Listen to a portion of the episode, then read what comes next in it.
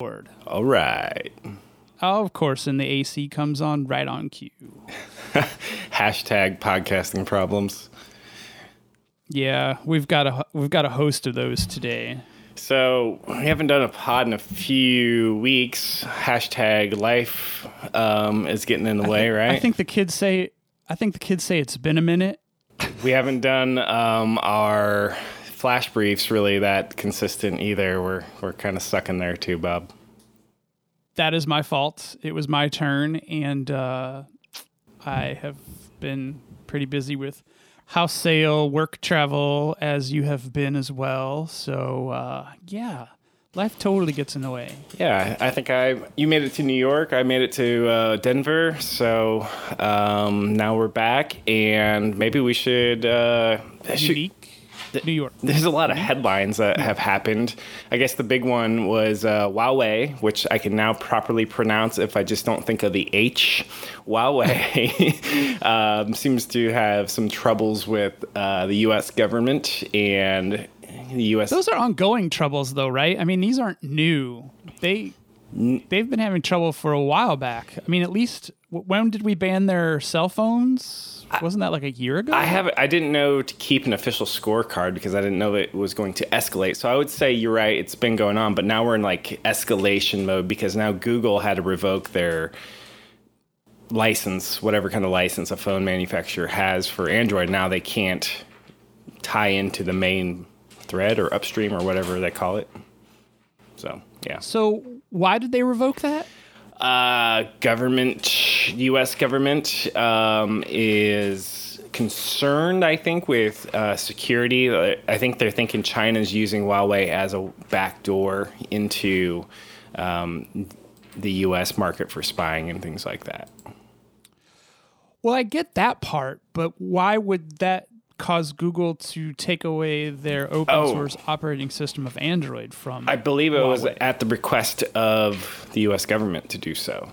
Oh, God. Well, see, that's all kinds of sketched up when you think about it. Yeah, and it's... Um, I saw some headlines that are speculating whether or not Apple phones will now be banned in China for similar... You know, retaliatory. Exactly. Sure, I'm sure. And I saw another headline today saying that if you're seen with an iPhone, you are kind of shamed now. Like, oh, you use the enemy's phone type deal. But correct me if I'm wrong. Um, don't they make some of those phones or some of the components in China? So, Bob, they are designing Cupertino, though. And made in China.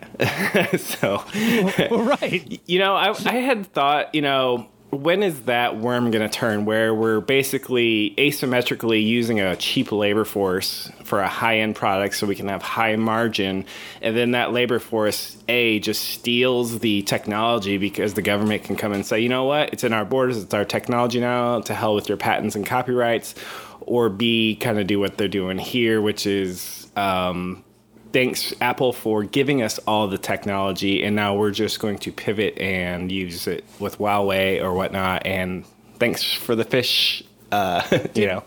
Did Huawei jack it from Apple, or did they jack it from Samsung? Well, so you got Qualcomm, Samsung, um, gosh, there's, I forget who's even players these days. I think they all sue each other these days, and they all, like, kind of settle out, you know, of court, you know, as well. So just handing around billions of dollars from company to company to company. Right. It's it's rich people uh, issues and problems that I will probably never know the details of. But as a consumer, which the Bob and Kevin Show is a technology consumer advocate show slash podcast. Um, yeah, I think it's um, what do you think? You think it's going to hurt the market? I'm, I'm thinking it's going to hurt the market. I don't I don't see this helping Joe user or Joe consumer, Jane consumer. What do you think?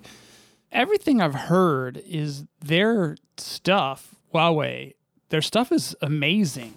And it's probably hurting innovation by not having them in our marketplace because it, in effect, lowers the bar if Huawei stuff is actually a high bar. I think they did rip off the MacBook Pro. I think it's what one of the things I did read. I, I saw a headline yesterday, maybe. And all my headlines are running together, um, where they're basically saying, maybe it was on Recode, hey, if, if you want to go get that really awesome Huawei laptop, you better get it now because Best Buy is pulling it from the shelves. I, I think we're headed down one of those stupid trade war consequences here. And yeah, shit, that is going to really hinder innovation for sure. Yeah, totally. And uh, totally. Aren't they also behind five G? Uh, who's that? Who who defined that? Huawei. Huawei. Huawei. I think Huawei and the Chinese government are well. So that's another weird thing. So Huawei is being viewed as a, I don't know. Uh, A tool of the Chinese government, a something an, like something an related extension, to that. Right? An extension, yes. But they, I think they are behind five G. So um, they they could be, and I, I I don't know. We'll have to have an intern or or fact checker check us out on that. Um, but yeah, it's a good thing. You know, I don't know, but um, the concern I think is is that technology can be seized in authoritarian countries. So a lot of the countries are also requiring that data stay in their country, even non-authoritarian. I wouldn't consider Germany authoritarian, and they're starting to have laws too that say, hey, if you want to do business here, cloud business, you're going to have to at least have the servers here so we can have some real uh, executive or um, muscle on what enforcing our laws, because if it's out of your country, it's much more difficult unless you have a great firewall like China and Russia now have. But I digress. I don't want to, yeah, because that is a digression, because I think that causes us to jump topics, because didn't I read just in the past day or so that um, one of Facebook's new arguments for not being broken up is because of data being contained within countries or like kept within country borders? I feel like I just read that. I haven't read anything, but it does not surprise me at all that Zuckerberg is trying to pull a rabbit out of his hat to avoid getting broke up, which is really weird. I mean, if I don't know, let me ask you this, Bob. If if you were Mark Zuckerberg and you've basically conquered the social media empire, is enough enough at some point, or are you just holding on to this baby until you go to the ground? I, I guess that's more of a personality thing, but I mean, is well, yeah, I think it's definitely, because when you think of people like Mark, so you've got Elon Musk's of the world, the Jack Dorsey's of the world, you know, and Zuckerberg, and I, I think that he feels he might be defined by that social network, and I just don't think he's ever going to let it go. Yeah, I, I think that's part of the problem. I think we're, not, we're now we're we're conflicted with those sorts of human ego. This is my legacy, and exactly. I want to be. I don't want to just be the home run leader in baseball. I want to be so high up there that nobody can catch me for any foreseeable future. I want that sort of legacy. You know? And I think that's why dudes in sports, you know, since you kind of went there, I think that's why, you know, they start to take performance-enhancing drugs and things like that, because, you know, they taste a little bit of it. Some of them, the ones, especially the ones that are up top that do it, that's got to be the reason why, is because they want to stay on top.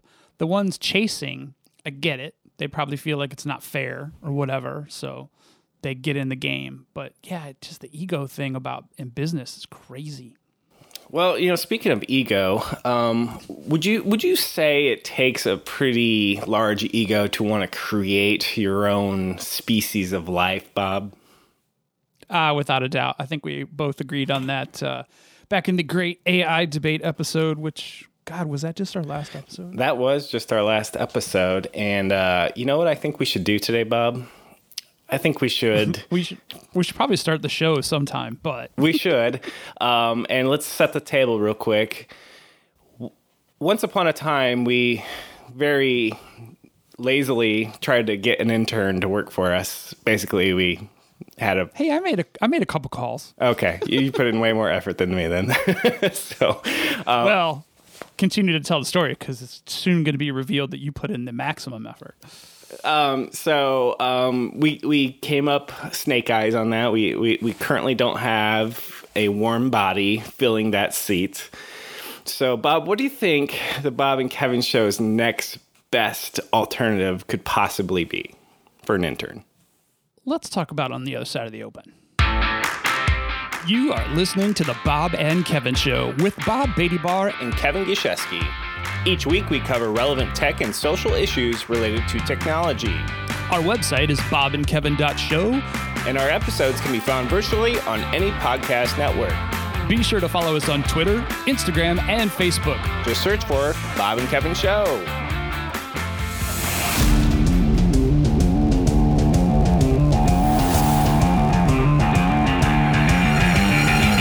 Hey, Bob, what are we doing today? Well, Kevin, for the second time today, uh, we're going to possibly uh, see the fruits of some labor and meet a new team member. And uh, we will probably talk about that extensively, or at least a little bit, because I'm very curious of how some of this stuff went together, um, and we can touch base on that. But we will probably also ping back to some headlines, because we just kind of glossed over some recent ones in the... Uh, cold open. So without further ado, I'm Bob from the Bob and Kevin Show, and the other guy that you heard his voice just a couple seconds ago, I'm Kevin. All right, so uh, I guess uh, we should try to introduce our new team member here. I don't know what we're calling this new team member yet. Yes, but, and I'm, uh, I am concerned we're violating some labor laws, Bob, because um, our new employee is very, very, very young. In fact, it's not even thirteen years old. It's not even allowed to have an internet account on Facebook. But that's probably well, a good thing. The this part, this entity is just kind of sharing space on my desk, so it doesn't really have its own internet connection. So let's let it. Let, God, this is going to be a weird pronoun episode. I'm already telling you. uh, let's let's let the intern say hello. Hello, everyone. I'm the official Bob and Kevin Show intern. It's nice to meet you. So, wow. Kevin. Yes. You know, we've had all this life stuff going on, and uh, we've been pretty busy, but apparently you weren't so busy that you couldn't build us a show intern. So Ye- do you want to kind of go over how all that came to be? Yeah, so honestly, I was sitting around going, you know, we we talk a lot about A I, machine learning, and whatnot. And how often do A I and machine learning things come up on a garden variety day job? And I guess the answer is not very often. The thoughts and opinions of Bob and Kevin of the Bob and Kevin Show are exclusively the thoughts of Bob and Kevin and not the thoughts of their employers. Past, present, and probably not future. And then I often talk to my ten-year-old and he's bored at school. That's his thing. Hey, Dad, I'm bored at school. I said, well, you know... You know, there's no rule that requires that you can only learn from a teacher. You know, you can try to teach yourself. And as a side thing, he's he's actually started to learn H T M L um, this weekend. And nice. I was like, you know, yes. And I was like, hmm, what if we created our own artificial intelligence intern? How crazy would that be? And um, I just wanted it to talk for the most part. I'm like, hmm, yeah, let's just see if I can get it to talk. And I just said on Twitter or sent out a tweet on Twitter and I said, does anyone have a lead on, you know, .NET uh, text to speech? I got crickets. Nobody, I don't think, responded to me. And then I found a Google, you know, hey, let me Google that for you, Kevin. Actually, I Googled it myself. and and turns out since like dot net three or something like that, there's a text to speech uh, class. It's built into .NET Core's library. And before you know it, I write a console app that takes uh, some text and it uh, blurts it out. And then I've opened Pandora's box, right? And so I'll s- stop there because... I feel like I would like to have a name. How do I get a name? Well, that's a great question. How do, how do you get a name? First off, before we even give it a name, let's talk about... Sorry, man. He totally just blurted it in. That's totally... Damn it. That's... They, it. Ah, what do you call a machine?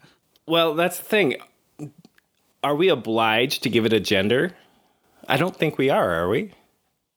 No, I don't think we're obliged to give it a gender. And for the record, uh, it only asks for a name. So, right. But I, I feel bad calling it it. But is it it? Well, so we, we can certainly give it a gender and we can be explicit about it.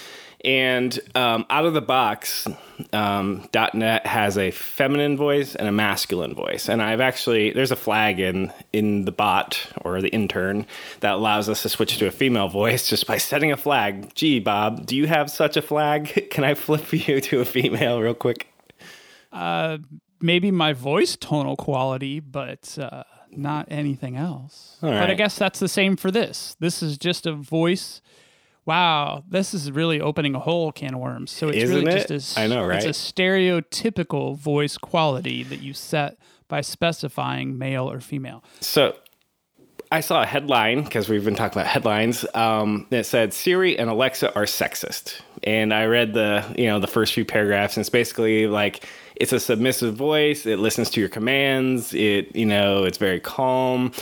And I've actually heard from a couple female colleagues of mine, and they said, you know, isn't it kind of weird that Alexa and Siri are both feminine, and so is Cortana and all that. So I want to go on record here to try to get a royalty out of Amazon. I think they need to rebrand Alexa to uh, keep it as Alexa, but surround the A at the end with parentheses, so it could be Alex or Alexa, and you can just toggle it, and then they can keep marketing it as Alexa, because then, then you get to pay. They don't have gender. a toggle, do they? They do not. So none of them do.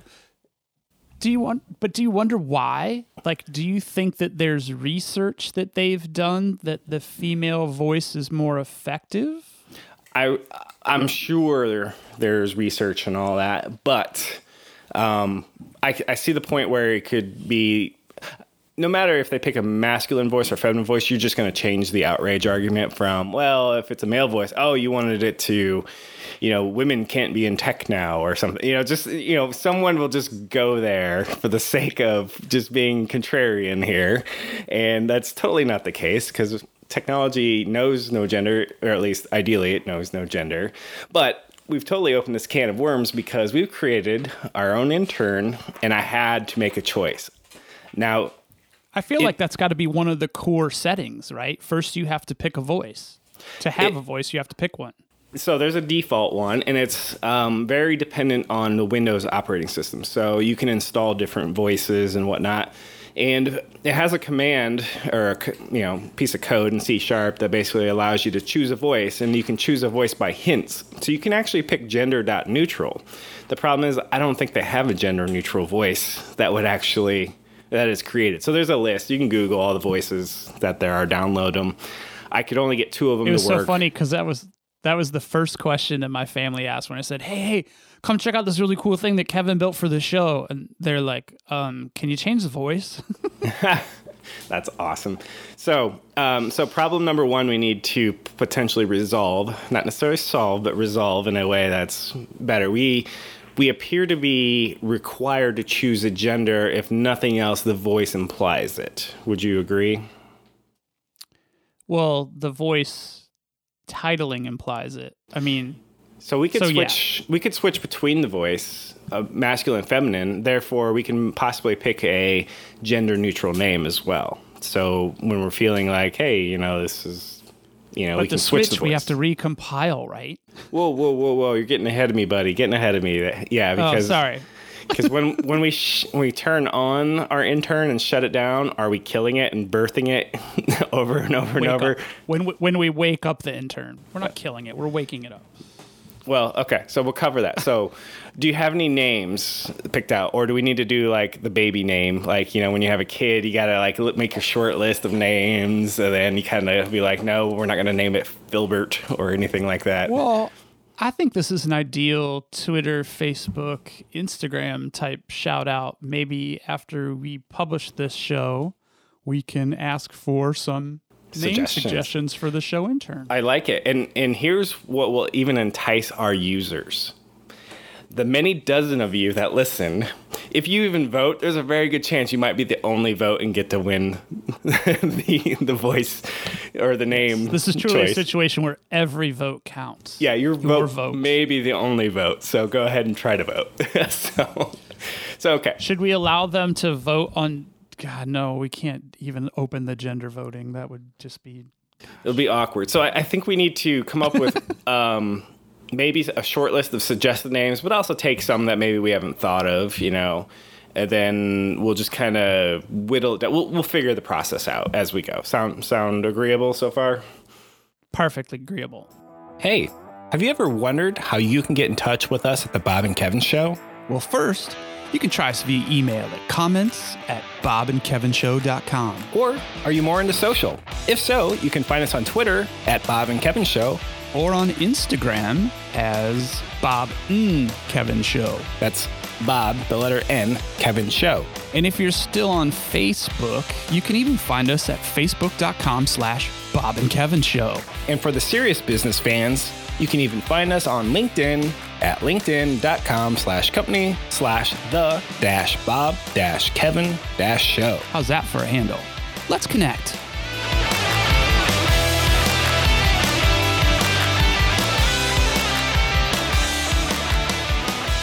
So okay. we're, I guess we should just go down. So you found a library. Yes. You did some initialization and picked a voice pattern. Yes. And so the bot can do some greetings. Yes. But it can do uh, one, one what I would say important skill, and that's search Wikipedia. So... I was like, well, I was hmm. going to go down through the skills, but well, so, okay. All right. Well, that's that's a good question though. So when you originally sat down to to the keyboard and started cranking away, was Wikipedia the first thing that you wanted to do? It was, because I was just thinking of, okay, my day job, your day job, we have use cases. So what is use case number one of our intern? If we were to hire a, a warm body, what would we want the intern to do? Well, we want them to fact check us, right? We want them to one hundred percent use whatever. Now, I realize fact checking in Wikipedia may be contradictory, but, you know, maybe in academia, but between me, you, and most people, we go to Wikipedia and we're, we feel a pretty high level of confidence it's not complete bullshit. Would you agree? Are your Yes. Are were your kids instructed that they're not allowed to use Wikipedia as research for papers and whatnot? Um, I haven't talked to them explicitly about, but I I did it uh, college at, in year twenty thirteen or twenty twelve and twenty thirteen to finish my bachelor's, and I was not allowed to cite Wikipedia. Which wow, so that's been a long time running. Okay. Yeah. Totally. So I was thinking, you know, wouldn't it be great if we could type a command and it goes out and searches it? And so we implemented that as a skill. And the reason I chose the word skill is because, well, Alexa has a skill. You know, if you teach it something, it has a skill totally analogous to what would happen to a human. And so I have Amazon to thank for the kind of the overall structure of that sort of thing. Okay, because that was another question I was going to ask. I've been looking at the code structure, and it basically is broken out into modules that you're treating like skills. Okay. Yeah, so we have skill, and then we also have other modules like a voice box. And we have another module for basically listening. So it's almost like the ears. So once I made it from text to speech, I was like, gee, wouldn't it be great to close the loop like Alexa and go from speech to text and then text back to speech? And so I implemented that too. And I was like, oh man, this is going to be impossible. Turns out, so far, all in on this project, I probably got about three or four hours into it. And I've already got it listening. So how did the listen kind of come into things? I mean, is that just a reverse of text to speech? And then that takes that as the Wikipedia search input, basically? So it was tricky. So step number one was, does .NET even offer this? Turns out .NET three point oh introduced this. But this is where it got really murky. I'm like, okay, well, I want it to work just like Alexa or just like Siri. I, I kind of want to push a button, and it listens, it translates that. And once I get it into text, I can then parse that and do something. So what I learned with the .NET library that does this is you either have to tell it every word that it needs to understand, which is, you know, I don't have time to teach however many words there are in English to it. I'm like, there's got to be a better, you know, something built in for this, right? Turns out there is. There's a dictation module in .NET, and you just tell it to start listening, and it will try to take your speech to text as dictation. Okay, and so then that does leverage against the search Wikipedia skill. Correct. So okay. it it kind of sucks in terms of, you know, so many words are homonyms and, uh, you know, they sound alike, but, you know, it's one word, but it thinks it was three words. And so you can help influence the outcome by saying, this is what your uh, your wake words are. So for Wikipedia, you have to say Wikipedia, or you have to say search Wikipedia for, and then um, right after the word for, you're allowed to say anything, I would say freeform. So if you were to say search Wikipedia for Bitcoin, if it successfully heard you, it would it would literally do an H T T P request out to Wikipedia for the search term Bitcoin and start reading the entire article to you. Well, let's actually try that because, well, it's not going to work. I Well, I know it's not with your setup. Like, so you're not going to be able to ask the intern. Correct. But, or, but, but we can short circuit that. Do you want to run the short circuit on that? And so I think if you pick one of the options uh, there and you can just type in whatever your search term is, it'll just start reading it to you. So should we do that one first and then try the listen? Because I want to see, like... Yeah, so, yeah, yeah. All right. Let, let's see what what the happy path is, and then we'll see how...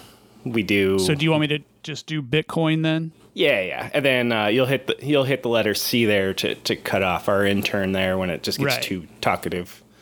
Right. The whole zip it. Exactly. Bitcoin, A, is a cryptocurrency, a form of electronic cash. It is a decentralized digital currency without a central bank or single administrator that can be sent from user to user on the peer-to-peer Bitcoin network without the need for intermediaries. So basically what I did there is I just basically typed in a one-letter command, uh, S, and then typed in the phrase Bitcoin, and that's what the intern came back with. So now in theory, I can do the same thing by hitting L, which would put it in listen mode, correct? Correct. So the, when you hit L, you're going to want to say verbatim, wik, um, search Wikipedia for Bitcoin, and then pause. Okay. Search Wikipedia for Bitcoin.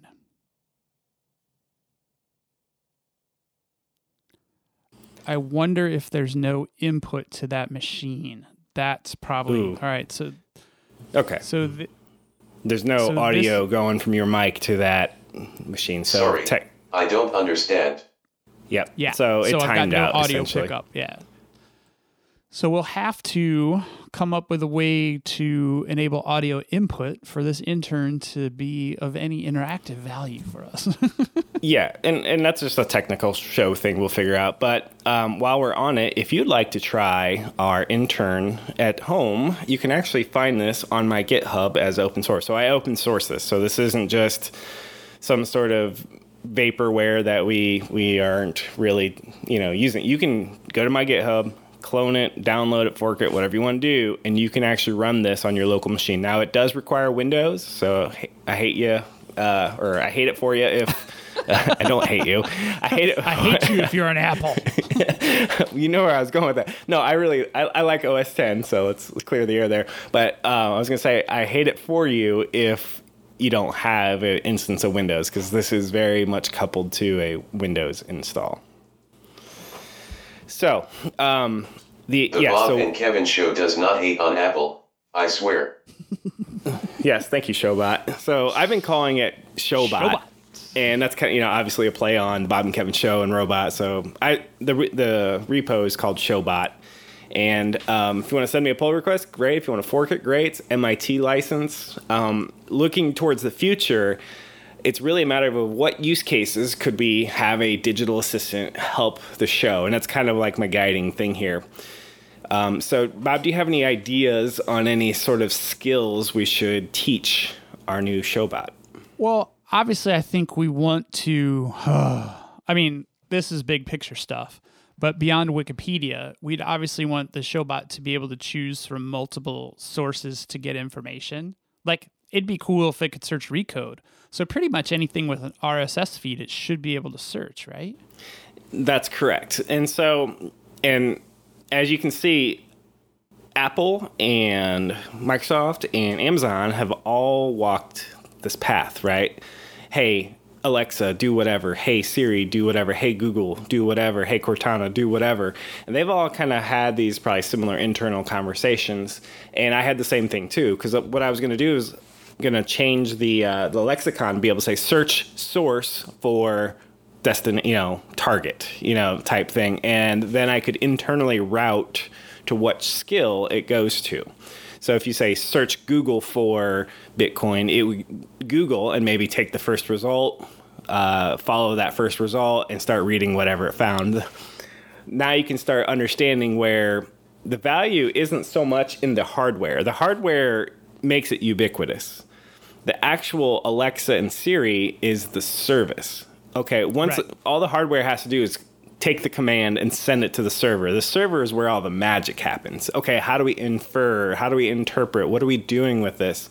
Because if I say search Google for Bitcoin, what does that mean to a end user? You know, okay, I guess you want to search it, but we're on a headless device here with no display screen. I have to pick something to read to you, I assume.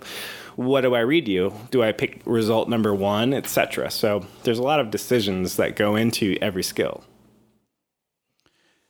And I guess if with the R S S feed, it should come back with some kind of, well, I guess if we're using search, Google's going to come back with some kind of relevancy score, right? Well, I guess you could, you know.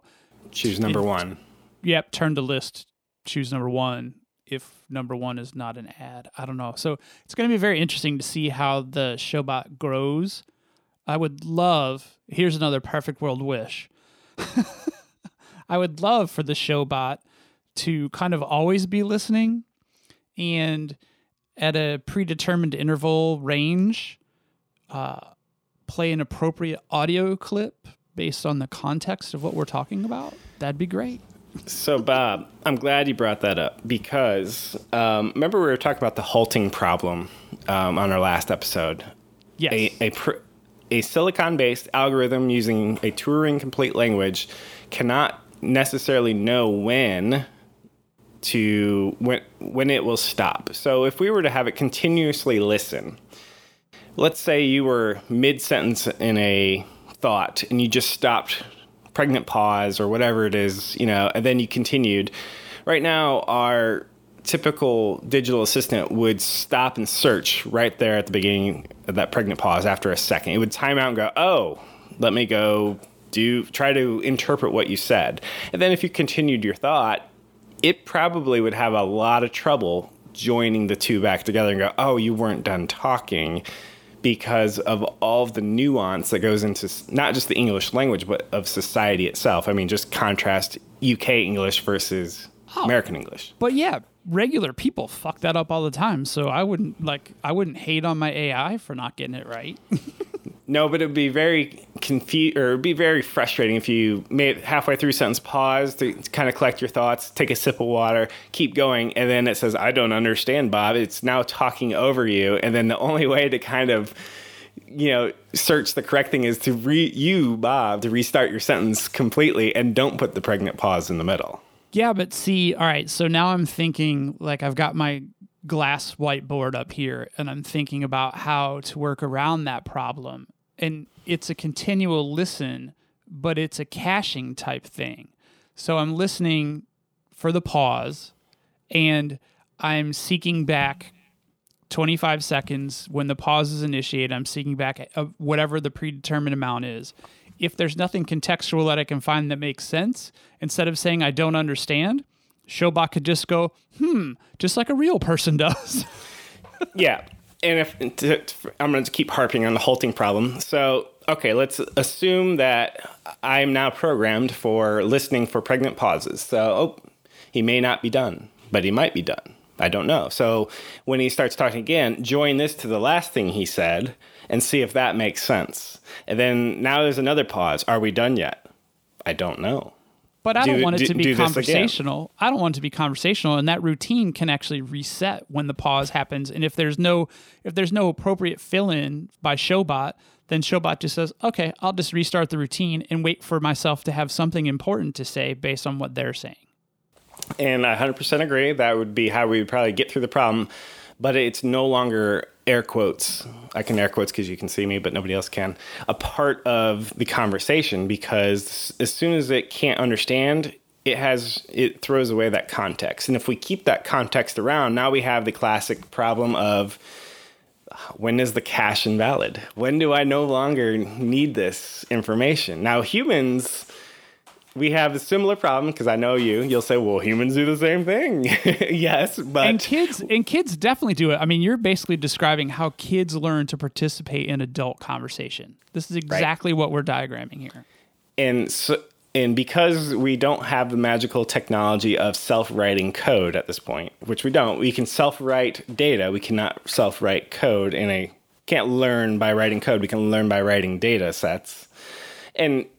In that may equate to the same thing, depending on how you, you know, structure. I'm not saying you couldn't do that, but what I'm saying is, is this becomes very, very nuanced and difficult, even doing something simple, right? All right. So, but what about, all right, I mean, we're taking this super fantastical because I know that I am super ill-equipped to contribute to this project, but for someone that's much more intelligent than I am, Couldn't we, like, couldn't this become a pet project where the goal is to teach Showbot what you and I are about?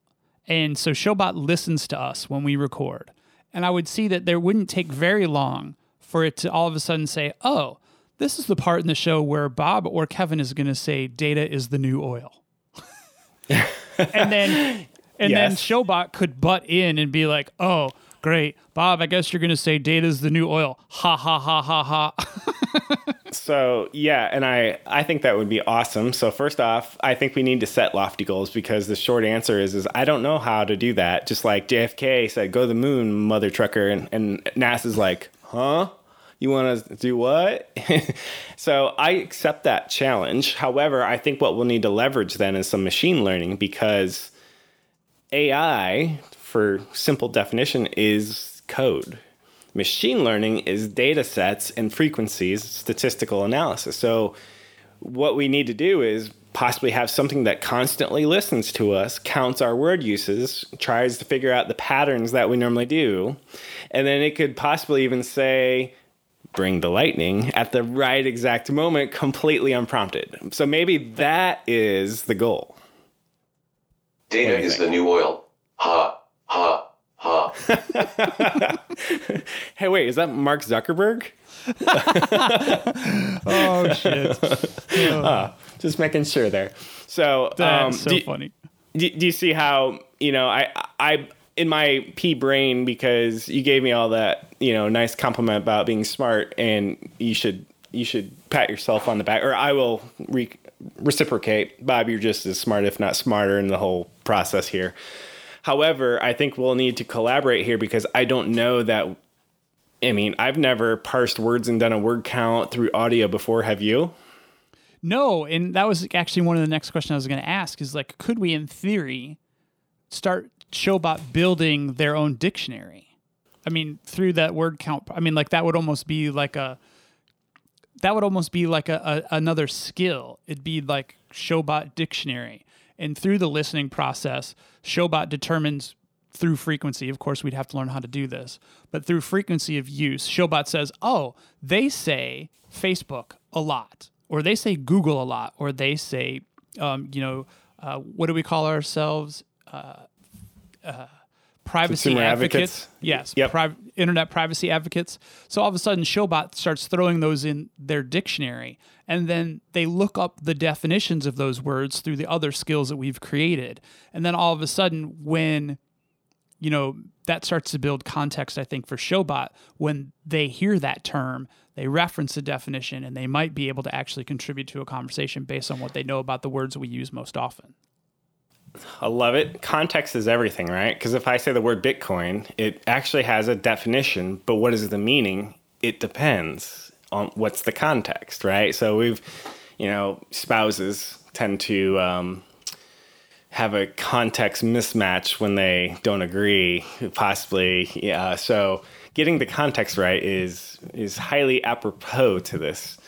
And how do we teach something context? You know, it's it's like we're going from something that's not alive to something that's not. We're skipping multicellular uh, division. We're skipping amphibian. We're going right to sentient, high level, understands context. I mean, it. What's well, the short list okay of with, animals?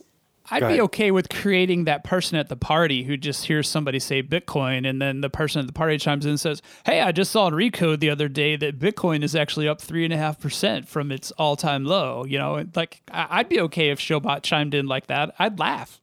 Okay, all right. So I'm just making sure we're we're level setting here and uh, not trying to get this thing married by the you know in three episodes from now. So. No, Showbot's going to totally be an asshole that we hate for a while because Showbot's going to be learning. So, um, sorry, Showbot. Speaking of learning and Showbot and artificial intelligence, so if you were to say, okay, they use Bitcoin a lot, let me go learn about Bitcoin. So step one might be go to Wikipedia. And there's a lot of words in there. And even humans... It is okay, my... Bob. You can be an ass too. Even humans, you know, they start clicking on all those things on Wikipedia. You, you get distracted, right? You're just like, oh, what is that? Oh, I always want, you know, oh, what is one of those? So if you were a silicon-based machine, essentially when you go to Wikipedia and you want to learn more, you might turn yourself into a internet spider. Follow this link. Now, find out this word. Oh, it's not linked. But what I can do is I can check Wikipedia what this word means. And I bet you would have an easier time understanding what Bitcoin was and a really hard time understanding what the word the, T H E, is and does and why we need it. And, you know, that has to almost be a hard-coded thing. That's more like a mathematical axiom. We use the in these certain cases. There is no meaning. You just do. It's more of a procedural lexicon requirement right. than anything. But if... If Showbot dropped the usage of the word the, I still think that Showbot would be able to carry on conversations just fine. Okay, but where does those where do those two worlds converge? What can I throw away and what do I keep? Because we're on a spectrum. At some point you completely lose the context because you're you're you're skipping ahead, right? You're like you've, Bitcoin, you've had, Recode. You've had small okay. children, right? That's true, and most of the time I'm just like yeah, I don't know, go to bed, you know, or you're grounded, or yeah, I don't know, ask your mom, you know.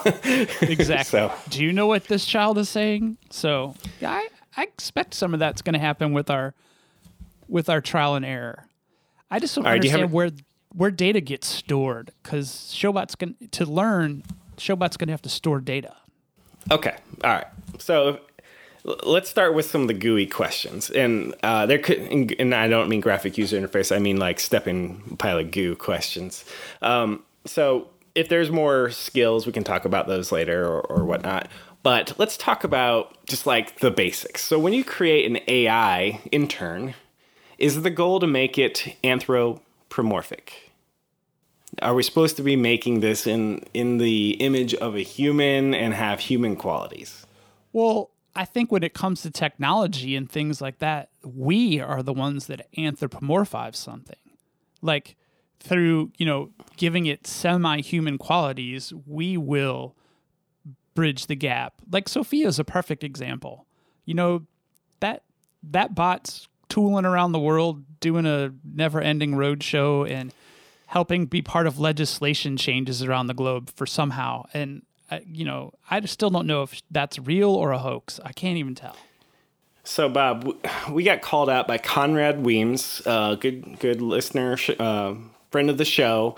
He friend basically said, he, you guys did not clearly define what might sentient A I be or not be. So, if if we're creating an intern and you're saying we we as humans like to make them human-like, I'm looking at a toaster over here. Is this toaster A I? No. Why not? Because uh, I said. What about what about the microwave? That's got buttons. Uh, I can give it commands. It'll spin and cook my food. What about the microwave? Oh, damn you and your traps. Evil laugh. Uh, d- no, and our Showbot's not A I yet either. Okay, great, because Bob's about to drop the definition of what is A I then on us, and it is marketing. Oh, okay. It's marketing. So basically, speak. I think before, or I think therefore I am, but the A I version, which is I created you, therefore you are, right? Okay, I'll go so, with that. So to Conrad's point, do we know what what a sentient A I would actually be defined as? Do you, well, I, think I don't know key, if I have the answer. No, but I think the key word there is sentience. Like Showbot that we're making is probably never going to be able to make its own decisions. Well, I mean, I guess it could. Whoa, whoa, we whoa, could, whoa! Why not, Bob? Well, because saying I'm not skilled enough. I just don't know if there's a .dot net library for that. Um, but there are .dot net, so we could look at .dot net libraries for um, sentence context. So you could you could take that library that they have for determining context in email messages. Have you seen that one? I haven't, but I'll I'll follow along. Right, but so you could take that and use the same listen input skill that you already have, and take that listen input, turn it into text, and then Showbot could say, oh, you sound like you might be angry. So does that make it self-aware and sentient? It makes it able to analyze an output, but I think that's kind of what we are. We just analyze it. So the reason I'm being cheeky is because last episode was a debate of can A I ever become sentient? And we can throw all the libraries we want, the data storage at it. And it was my point that we can get close, but we'll never cross over into life. And I, I feel like life is self-reserved, and you, but for I think, it to be are... dangerous, but for it to be dangerous, it doesn't even have to come close to crossing over. Actually, the, that's right. The, the farther away it is from crossing over, the, I think the more danger we're in. Potentially, right. If you have no conscience, you're just a steely-eyed killer, right? Right. If you can't, if you can't convince the machine to think twice about that outcome, then it never will. All right, so that's that's gooey bit one. I just wanted to trap you, and thank you for... that, for that's gooey, giant gooey. That's like the La Brea Tar Pits of gooey. Well, then you'll like this next one. So, Bob, you turned on the intern, right, earlier today? Bow, chicka, bow, wow. Oh, did sorry, you... no, I just launched it. did you? Did it become? Did it come alive or not? No, it didn't. It just booted up. It just okay. initialized. It's not. And, it's and not when living. you when you push the little X in the top right of Enter when you want to go to dinner, are you killing it? No, I just turn it off. Telling it to go to bed. I, I want to point out right now that when you close an app, you actually invoke a kill command at the operating system level. All right, you're killing yeah, the process. Yeah, but that's just that's just semantics that We've, we've adopted as developers and coders that probably so, needs to be changed. And there probably the, will be lobbying groups that want to change it because it's not politically correct for machines. So because we don't know when sentient A I becomes sentient, we could inadvertently kill sentient A I if we're unaware of how to determine that. Is that accurate, Bob? We just turned it off because we didn't know it was self-aware. Whoops, my bad. Well, but Showbot is not self-aware. There's no storage capacity for Showbot. There's no memories. There's no... There there are. It's in. It's called volatile memory, and it's called RAM. But what is it? No, because if I tell it to look up something on Wikipedia, it's not remembering that. It's just it's just it, taking it input and doing output. To use your own logic, it's it as it's reading it, it's passing through its memory, and it knows about it.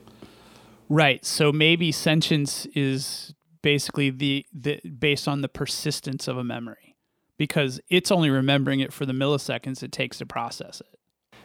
Okay. I can't be so, like, hey, hey, Showbot, rewind three point five seconds and tell me what you just said. So if I write the Wikipedia article to a local file, it is now persisted. Therefore, Bob, you're saying it's sentient. I think that's just one of the checkboxes. So all right, what's, just what's the rest it, of the checkboxes, Just Bob? Because it can remember. Okay, so that, that, that checks a box. So um, so it, it probably needs to remember. It probably needs to recall what happened before it went to sleep. So that's still memory. Um, it needs to, I think, be able to look into the future. And when I say that, like to make a plan. Like, okay. I know that. So, so, so uh, like, my, like if my says, alarm clock on my phone, it, it's going to wake me up tomorrow morning. yes, it's going to wake you up tomorrow morning, but it's not planning that. It's so when yeah, I say so it's when I say planning to it, go off. Well, that's because you you programmed the plan. So I can just set it to randomly pick a time in the future to go off, and it is now planning a task. So scheduled you, task. All right. So if you had it schedule that task, but that task wasn't just to wake you up, it was to move something from its short-term storage to its long-term storage, and to read three articles and catalog those into the dictionary, and then maybe even jot down a note that says, hey, on the next Bob and Kevin show, I'm going to interject at these times based on these topics. Then we're starting to get a little bit closer to sentient. Closer. And yeah. we're approaching sentience. But yeah, I'm, I'm but thinking no, that list yet. is going to get infinitely long, Bob. Hey, it is. It's going to get really long. And I'm telling you, the, the scarier part is the non-sentience than the sentience. All right, I just like making you squirm, so I'll I'll give you a reprieve. Sorry, sorry, I'm not, not really sorry. Squirming. I'm not really squirming too much here because I still frame this under the thing of a child. You know, all right, ch- because we like to anthropomorphize. I love and that. And let's let's yeah, I'm I'm trying to practice it. Uh, to be honest, I'm just going to keep using tell. it. Be, be, and, and then our showbot will have to understand what it means and say it. So, um, so in order to let's let's say. We complete Bob's list of sentience. We've got the A I up and running. I haven't even completed it yet. Well, let's. Uh, our future tech pays off, and, and we have our list. Do you, does our bot have to replicate, aka procreate slash either asexually or sexually reproduce in order to be a, a, alive? How about that? No, because we have humans that can't reproduce. No, but the human species can. So let's well, say we had a defect. Yeah, but we're still treating. I mean, we're, we're not creating. We're creating the. We're creating the Adam and the Eve here. And so, before Adam and Eve were created, they by their own couldn't procreate. So you and I were listening to Joe Rogan earlier today, and I don't have the quote in front of me, but the the. paraphrase of it was, humans are the sex organs of artificial intelligence. And what year was that coined, Bob? I think I remember uh, the year. I don't think I remember looking up the year. I just nineteen sixty-four. Looked. Oh, which, yeah. Uh, which, again, blows my mind. Like, people back in the day, before I was born, pondered these things. And the implication to me is technology advances and it gets better through evolutionary means, but it's only because humans are the ones basically breeding the technology forward, because technology itself can't innately do that. So does our A I But as re- soon as we have code that? that can write code, then that means it probably can spawn. Well, probably or not. I'm asking you, is it a requirement that it has to be able to do that in the future at some point? No. I don't think that's a requirement, but I think that Man. that that that that that does help check a box. I, like I said, I, I'm going to keep going back to this. The stuff that we build that's so not sentient sh- is more dangerous. Our showbot can take a vow of celibacy. That's awesome. Well, so. I, I, I think by default it has. it's it's already on that path. All right, so I'm trying to think of any other uh, awkward bits here. Um, What other kind of... Did you, you had a, sh- a list of questions. Did we check all your question boxes so far? Hang on. I want to see if Showbot can do this. Okay. Anthropomorphize. That was pretty Ooh, good. That, that was pretty good. Maybe we should just have like a ready list of words that Kevin can't say. Hey, Showbot, can you help me out? I want to say word number three. See, but in, in my perfect world, eventually he'll... I mean, sorry, they... Showbot will be like... Hey, I know you have trou- trouble with that one. Here's how you say that. So that's a skill I'm thinking we need. Um, Hard word skill? Ca- catchphrases, of the, that too, but catchphrases of the, of the Bob and Kevin show. You know, the uh, data is the new oil, um, tinfoil hat guy, um, shoot, bring the lightning. Um, I'm for, see, I'm already forgetting all of our catchphrases. This is why I put them in our show artwork sometimes, just so I don't forget them. Oh, ooh. One I like to coin is A-Aliens. It's like aliens, A-Aliens. It's kind of hard yes. to say. Yes. Um, all right. What other kind of skills do you think are... Well, We need some low-hanging fruit, right? We need. Some, I, I think those word lists would be easy. Actually, a low-hanging fruit would be a joke skill, probably. Random joke skill. So I yeah. actually have a bot uh, at my day job. Maybe now's a good time to put in. Oh the shit! Disclaimer. I ran the I ran the disclaimer hours ago. Oh wow, that's amazing! I, when we started butchering, when we started butchering uh, Showbot gender stuff, I totally that that's where that's getting slapped. Gotcha, in. gotcha. Um, so I have a bot that does tell random jokes, and be, the reason it does it is because these these bots can sometimes go for a long time without saying anything, and you kind of want to poke it with a stick, but virtually it's like, hey, are you still alive over there? And so what I do is I have it tell random jokes um, at different times of the day through Slack, just so I know that I don't have to log into some computer system somewhere and say, yep, it's still running, or nope, it crashed on me. So oh anyway. Interesting. So it's not a Slack bot, it just communicates through Slack. Correct. So think of it as a heartbeat. So it's like, hey, is that one thing running? Well, I don't know, let me go check Slack. Well, yeah, I just told a joke ten minutes ago, you know. I know that seems weird, but I actually had a have a use case for that at work. Well, I like then, little Easter eggs, by the way. Then we can bring that skill totally to Showbot. Totally will. Um, what other skills do you think well, we need to do? All right, so this is an interesting question, though. So you have this this bot that you're talking about for work is running in an application, and basically you're doing a keep alive or a keep alive check, heartbeat check with the joke telling. Do right. we do we foresee, like, will Showbot actually run online, or is it always going to be console-esque? Um, well, like there's the practicalities of it all. So if you run it online, there's a cost. I have to host it and probably pay Microsoft or somebody some money, right? Um, not saying it's impossible, but we also, it's a function of user interface. So the core libraries of Showbot are independent of the internet, and that's why we can slap on a console and, or we can slap on a web interface. So think of it as Showbot can ascend to the cloud, or Showbot can descend to a local machine. And that's where we get into, like, Star Trek, like when you beam somebody up, Scotty, and you're you're tearing them down, putting them in a memory buffer and sending them across space and re, reconstituting them through they become new people over there. Have you effectively killed them and regenerated them? You know, all the implications with what happened to your soul and all that fun stuff. So if we take that analogy here, yes, we can put them in the cloud, or him or her, it, it. the intern, Showbot. Oh my gosh, I, I cover all my bases there. Into the cloud, we could totally could, but then we start having these philosophical debates of, did we just kill it? Or if we put it into the cloud and we the cloud goes down, did he die or she die? Hmm. Well, know. but... Uh, back to the memories thing. I mean, if, if Showbot's just a tool, then Showbot doesn't live. Um, I'm not emotionally attached to Showbot.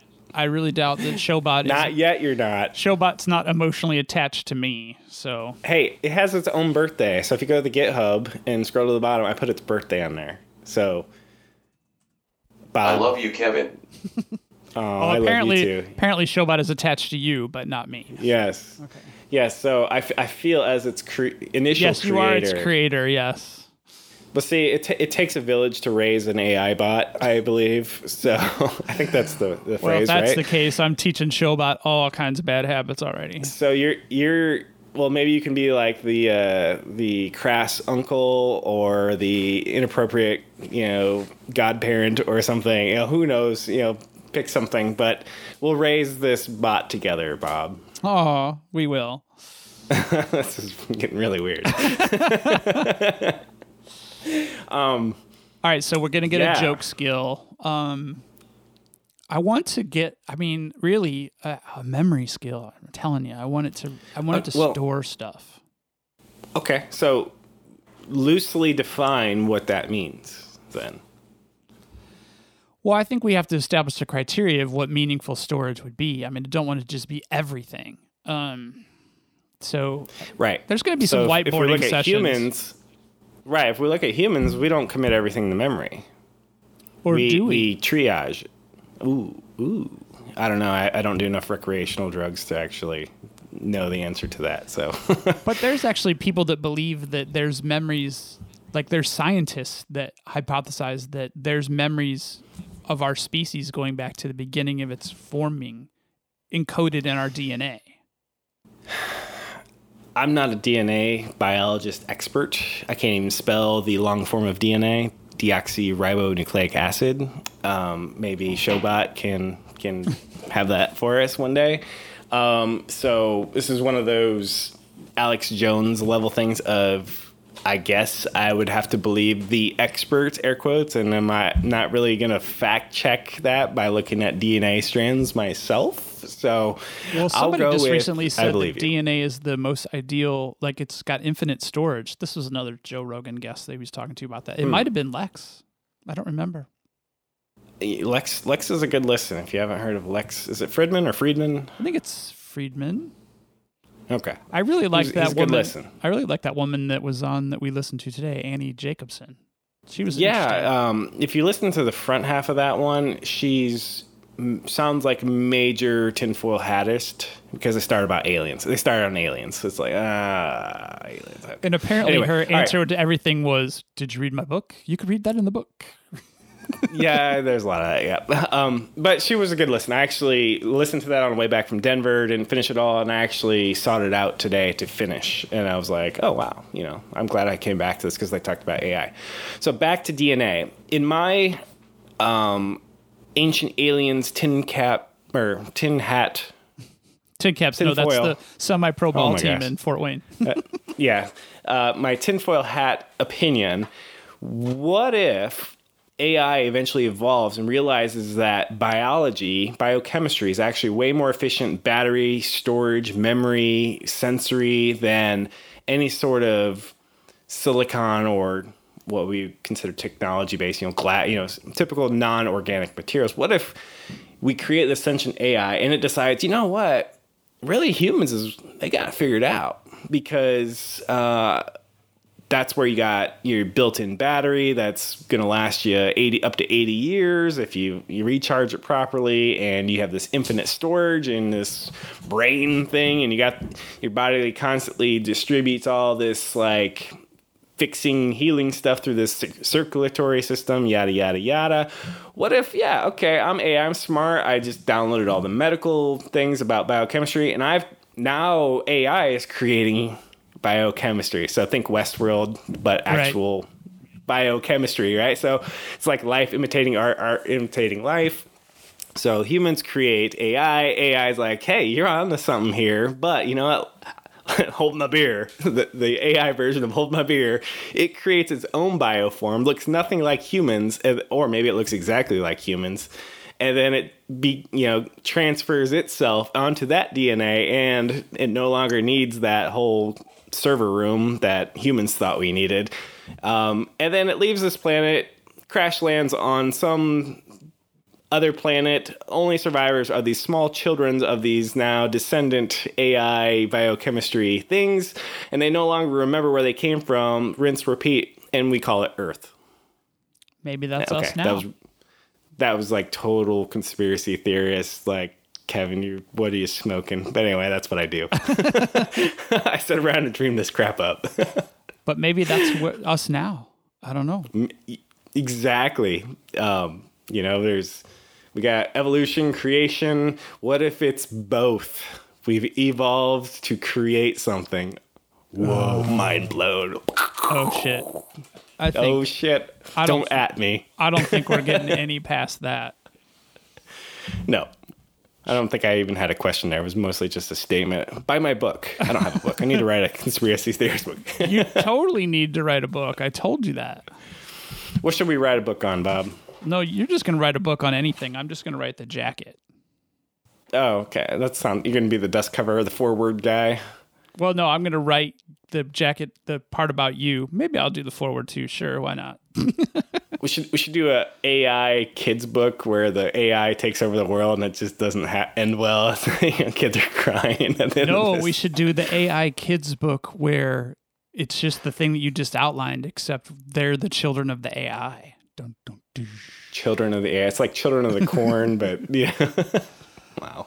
All right. So really hopefully we're going to do an episode again next week, right? Not take one of these long breaks because um, I really need this. It's very cathartic. And uh, we need to give a, a Showbot update.